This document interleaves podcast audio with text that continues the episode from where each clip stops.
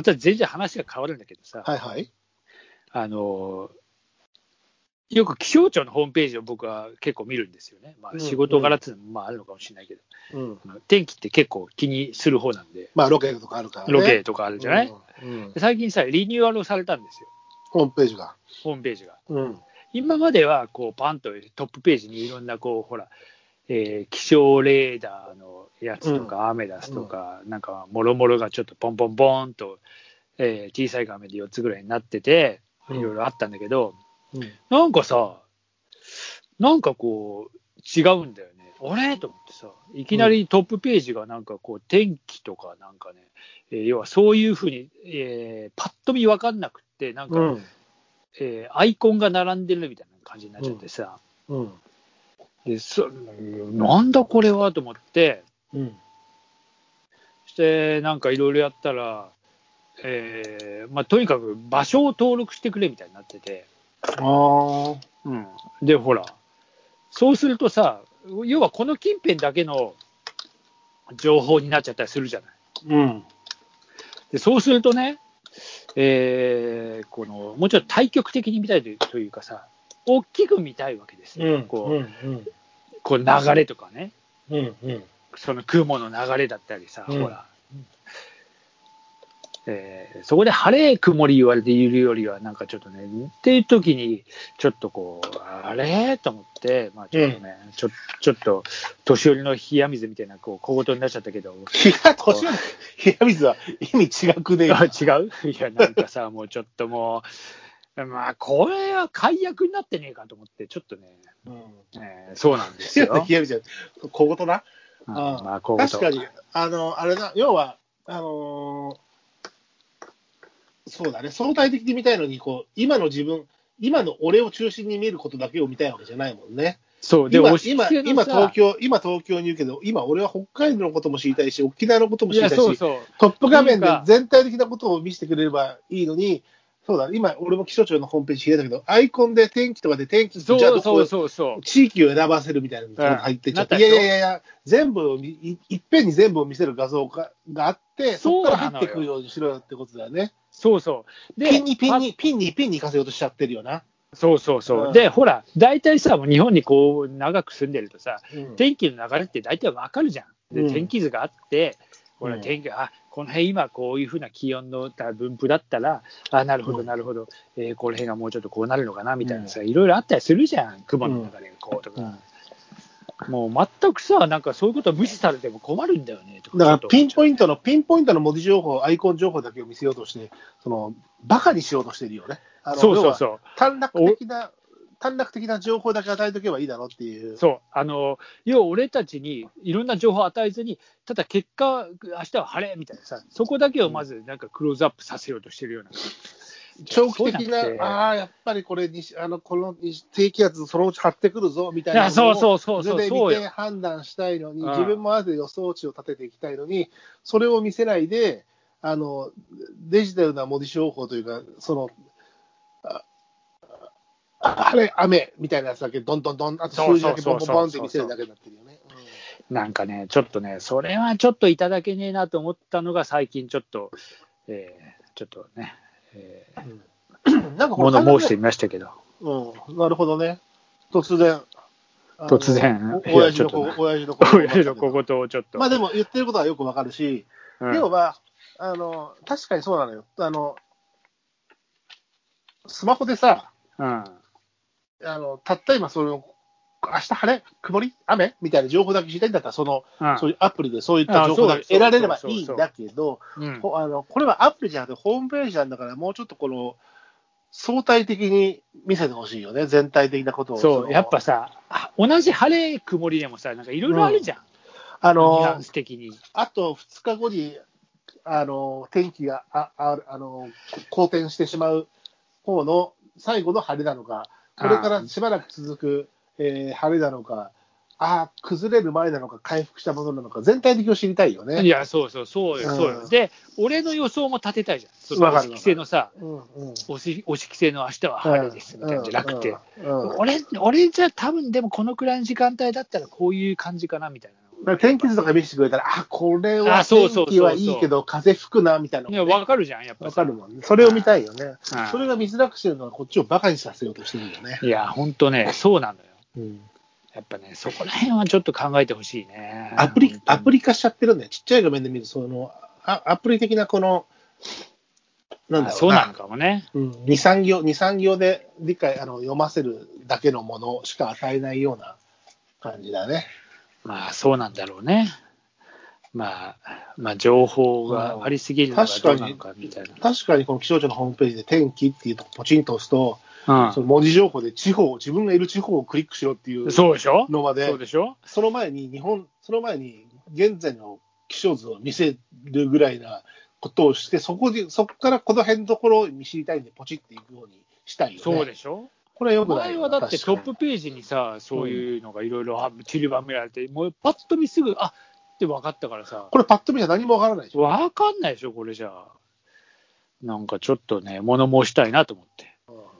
もうせもうせ。まあ、そうなんですよ。まあそういうこともあるじゃない。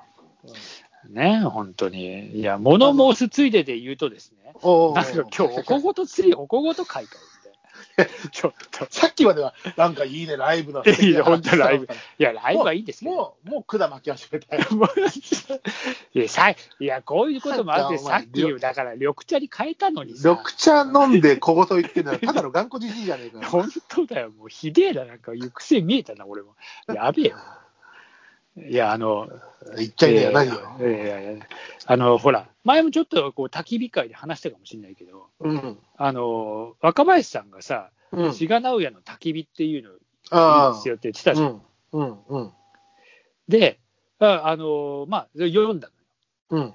その、読んだっつうの話も多分、えーうんなんかしたと思うんだけど。酔っ払いだからしたと思うよ。うん俺も酔っ払いだから聞いたと思うよ。うん。いや、もういいいい小説なのよ、本当に。うん。うん。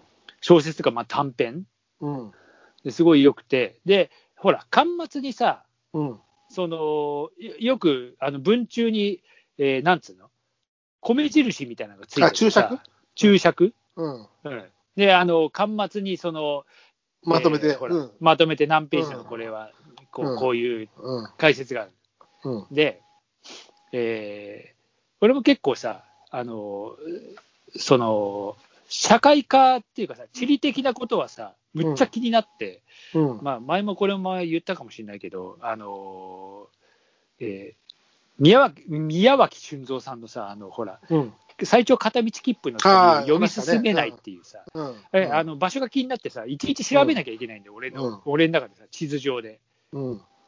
で、志賀直哉の焚き火も、あの、場所的には赤城山、あ群馬の。うん。で、その上にある、あの、大沼、うん。赤城大沼。赤城大沼。うん。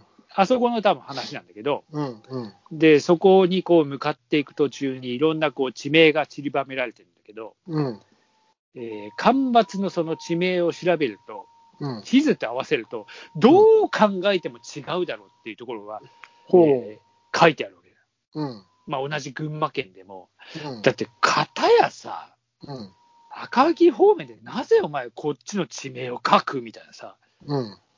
でさ、それは、まあ、ひ人がこう山を登っていく途中にこうどうのこうのって、どっかに着いて、まあ、水沼に着いて、そこからこううん登っていくんだけど、うん。もうさ、その水沼の最初のその、えー入りからも違うし、うん。住所住所のあれがね。うん。で、最初はさ、その辺探してさ、あここかなとか言ってさ、俺も一応ほら、あの国土地理院とかいろんな地図を調べてさ、こうあうんここだ、うんでもこっからそこには、ええっつってさ、架空の話なのかとか思っていろいろ調べると、あうんのちゃんとあるのよ、やっぱりそこにさ、うんそのルートが、あのうん赤城大沼にその地名が。うん。でさ、こんな嘘を、要は、要は間違えてるのその巻末の注釈がね。注釈が間違えてる。注釈が間違えてる。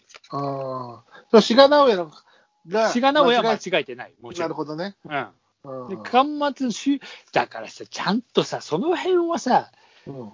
あの、誰か遂行しろっつうかさ、うんあの、ほら、なんだっけ、あの、ほら、いるじゃん。あの、構成さんうん、構成。うん、うん、うん。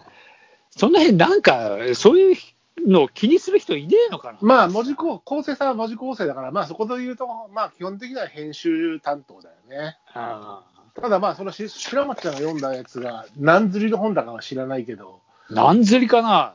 その、志賀直哉なんて、もう何十年も前のえーっとね、作品なわけでそれがいまだかつてな直されてないというのはどういうことなんだろうかね。中にさ、これ新潮の100冊とかでさ、これね中にさ、うんうおう松岡修造の若い頃のこう、しおりが挟んであったりしてさ、松岡修造の若い頃か。1992年とかで、これなんだ？ろう90あ第1冊だ、これ、1992年。えー文庫本のだ集英社の、集英社だ。中でしたね。うんうん。えー、1992年2月25日。第1冊だ。2月25日、つい最近じゃない。えー、1992年。わかるわかる、日付はね。20年。あ、20年ってことは30年ぐらい。うんそうだよ。で、そうなのよ。だからね、俺結構そういうこと気になっちゃうから、これはちょっといただけねえなと思って、物それ、申したいなとそれ、それ、集英社に言った方がいいよ。言った方がいい。いいね、これ言。った方がいい、言った方がいい。ちょっと。